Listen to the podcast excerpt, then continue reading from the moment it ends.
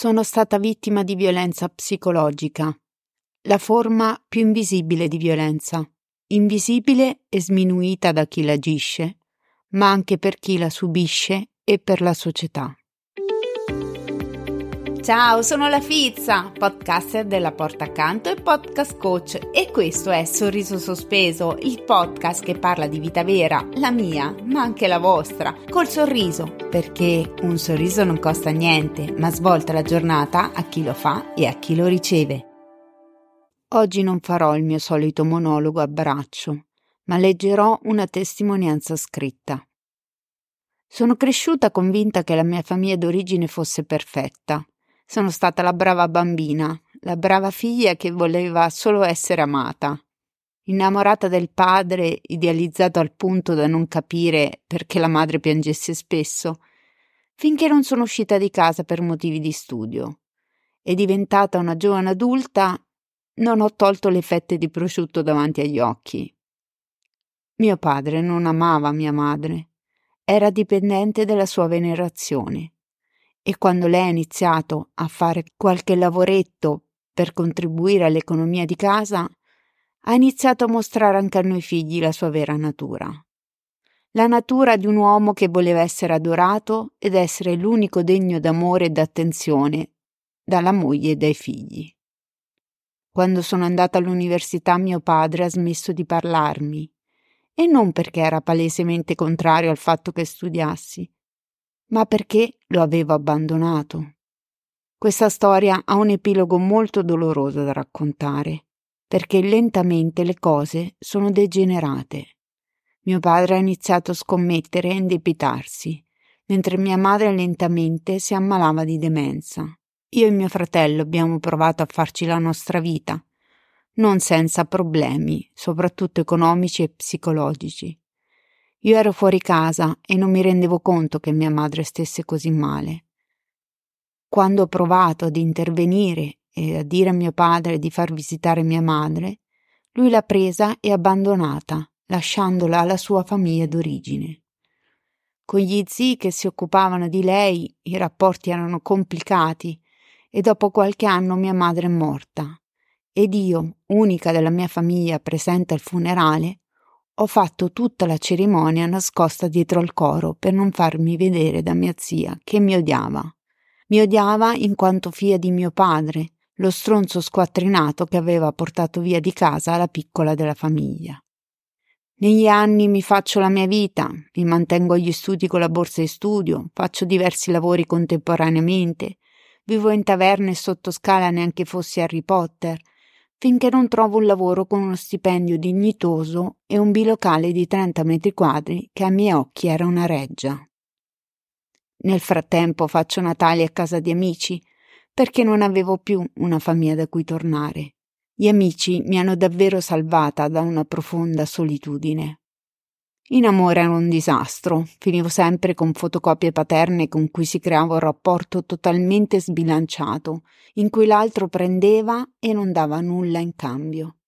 Mi accontentavo delle briciole perché tanto credevo di meritare. Poi andando in terapia riesco a chiudere una relazione tossica vedendo finalmente un po' la luce.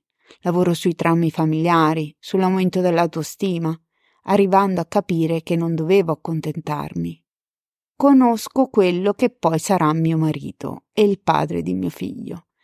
E credo che quel rapporto sia amore vero, sano, non come quelli che avevo vissuto in precedenza. Beh, non era proprio così. Il mio fidanzato aveva un carattere irascibile, non aveva pazienza, non era accondiscendente e flessibile come me. Per evitare di farlo arrabbiare, per farlo contento, inizio a venirgli incontro su tutto. Quando si arrabbiava non ha mai alzato le mani, ma spaccava oggetti, non mi parlava, negava l'evidenza e rigirava tutto quello che gli dicevo.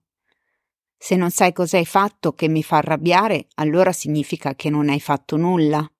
Quell'atteggiamento passivo-aggressivo mi faceva più male di uno schiaffo in pieno viso o almeno credo, visto che non ne ho mai ricevuto uno. Mi faceva scenate davanti a tutti, o mi puniva col silenzio. Ho fatto diverse serate in compagnia con le lacrime agli occhi e vergognandomi come un cane. Ho iniziato a uscire sempre meno, sia con lui, ma soprattutto da sola, perché quando tornavo poi me la faceva pagare con il muso, urla, recriminazioni e insinuazioni. Quando è nato nostro figlio mi faceva piazzate anche dopo essere stata al lavoro. Ho sempre fatto tutto quello che piaceva a lui. Io neanche mi chiedevo più cosa mi piacesse e nel frattempo mi spegnevo dentro.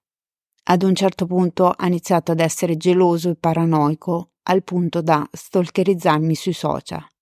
Lì ho detto basta. Finiamola qui. Abbiamo parlato a lungo e lui si è reso conto che aveva bisogno d'aiuto. Ha fatto un percorso psicoeducativo come uomo maltrattante e poi un percorso terapeutico che fa tuttora. Anche io sono tornata in terapia, l'avevo sospesa diventando mamma. Ora le cose sono decisamente cambiate. Stiamo ancora insieme. Lui è consapevole di come agiva e ora non solo non mi tarpa più le ali, ma mi incita e supporta nei miei progetti. Questa è una storia di violenza, ma anche di speranza, di rinascita e di seconde possibilità. Mi è andata bene, sono qui a raccontarla. Sono fortunata. Tante altre invece non sono più qui per raccontare. E anche quando l'hanno fatto in vita non sono state ascoltate e riconosciute. Perché ti ama, è normale sia geloso. No, la gelosia non ha nulla a che fare con l'amore. Il possesso neanche. Le urla o i silenzi forzati, men che meno. La violenza ha tantissime facce e per alcuni aspetti, se è fisica, è più semplice. Le umiliazioni, l'essere messa a tacere, il vivere camminando sulle uova con la paura che faccia una scenata, quella non la vede nessuno. Viene giustificata col ha un brutto carattere, ma non è cattivo. Confermo entrambe le cose, ma anche come me, figlio del patriarcato, dove le donne si sacrificano per la famiglia, il padre comanda e viene servito e riverito dalle donne di casa, così come i figli maschi cresciuti comunque in modo diverso dalle figlie in base al genere. Apparentemente mio marito è un uomo eccezionale, perché cucina, pulisce, sta col figlio, cose che dovrebbero essere normali e che dalla nostra società viene visto come guarda che bravo che ti aiuta. Quello che la gente non vede è che in pandemia, ad esempio, a fare lo spesone ci andavo sempre io, perché a lui non piace fare la spesa, soprattutto da solo, e in pandemia ci si andava da soli. Una parte di me era felice di uscire per andare al supermercato, avevo un'ora d'aria. Ma poi quando tornavo mi sgridava per come avevo imbustato le cose. In quegli anni la sensazione era spesso quella di essere in gabbia una gabbia psicologica da cui non riuscivo a uscire. Ora, dopo il percorso psicologico che entrambi individualmente abbiamo fatto, il nostro rapporto da disfunzionale è diventato paritario. Lui ora mi vede, mi ascolta, abbiamo imparato a comunicare come ci sentiamo, abbiamo imparato a rispettare i bisogni e il vissuto personale altrui. Questo è stato possibile perché lui ha capito di aver agito violenza ed io che ero vittima. Questa consapevolezza ha dato la motivazione e la volontà per spezzare il ciclo della violenza. L'ho già detto che era una storia di violenza, ma anche di rinascita e speranza. Non ho più paura che torni quel clima di tensione in casa? Ogni tanto sì. Ogni tanto lui si arrabbia, ma non scoppia, Ogni tanto io metto i suoi bisogni e desideri davanti ai miei. Certi schemi sono difficili da scardinare totalmente, ma siamo entrambi vigili e attenti a non permettergli di trattarmi male. Mi pesa tantissimo raccontare questa storia, un po' perché le ferite emotive subite sono in parte ancora aperte, un po' per la vergogna, perché sì, chi è vittima di violenza si vergogna come se fosse colpa sua. Colpa sua di aver scelto un uomo che le ha agito violenza. Colpa sua di avergli permesso di aggredirla. Colpa sua di non avergli detto prima basta. Colpa sua se decide di lasciarlo. Colpa sua se decide di rimanere. Beh, la vittima non ha colpe. E nelle colpe dell'uomo c'è anche il peso di un'educazione, di una società che ci cresce con l'idea che all'uomo tutto sia dovuto. Noi siamo dei sopravvissuti, siamo quelli che hanno fatto un viaggio di consapevolezza dolorosissimo, che però li ha portati una vita nuova, fatta di rispetto, amore e sostegno. Non abbiate vergogna a chiedere aiuto, non abbiate paura a chiedere aiuto. Non tutti avranno il nostro epilogo, ma in un modo o nell'altro dalla violenza si può e si deve uscire. Non è facile, ma spero che la nostra storia possa essere di riflessione e di ispirazione. Quella che ho letto è la mia storia, è la nostra storia, è la storia mia e di marito. Spero possiate lasciare il giudizio fuori da questa stanza virtuale in cui io mi ritrovo a registrare parlando a voi. Spero che possiate cogliere il messaggio di consapevolezza e speranza che voglio mandare condividendo questa storia. Vi saluto e vi ringrazio col motto di sorriso sospeso. Un sorriso non costa niente, ma svolta la giornata a chi lo fa e a chi lo riceve.